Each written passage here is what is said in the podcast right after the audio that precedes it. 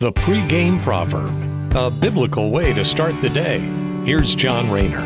Here now is a good psalm for us to remember when we've got our backs against the wall and are just grinding through really bad times of our lives, remembering that God is in control and he will protect us.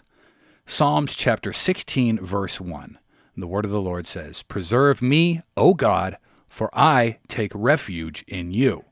So that's David who wrote this psalm saying, "O God, King of kings, divine almighty, the one who sits in the heavens and looks down on all of this, we take refuge in you and we surrender to you.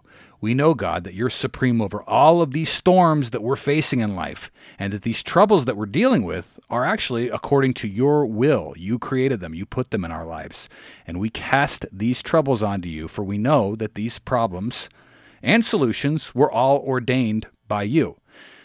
Now, to borrow some symbolism and a metaphor here, think of the tides. High tide is rough seas, and we might be going through a high tide in life right now where the seas are quite rough and rocky. But guess what? The tide goes out. And more importantly, God created the tide, the high tide and the low tide. And when we surrender these problems to the creator of all of it, knowing that God created the good days and the bad days of our lives, and we realize that these situations are those that he controls, not us, that can certainly ease our minds. And Peter tells us this much in his second letter in verse seven. It says, "Having cast all your anxiety on him because he cares about you."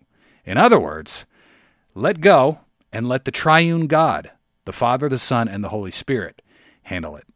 Thanks for listening and have a great day. Take care and God bless. The Pre-Game Proverb with John Raynor. Look for it on all podcast platforms and have it delivered to your smartphone. The Pre-Game Proverb, proud partners of The Bar, the Biblical and Reformed Podcast Network.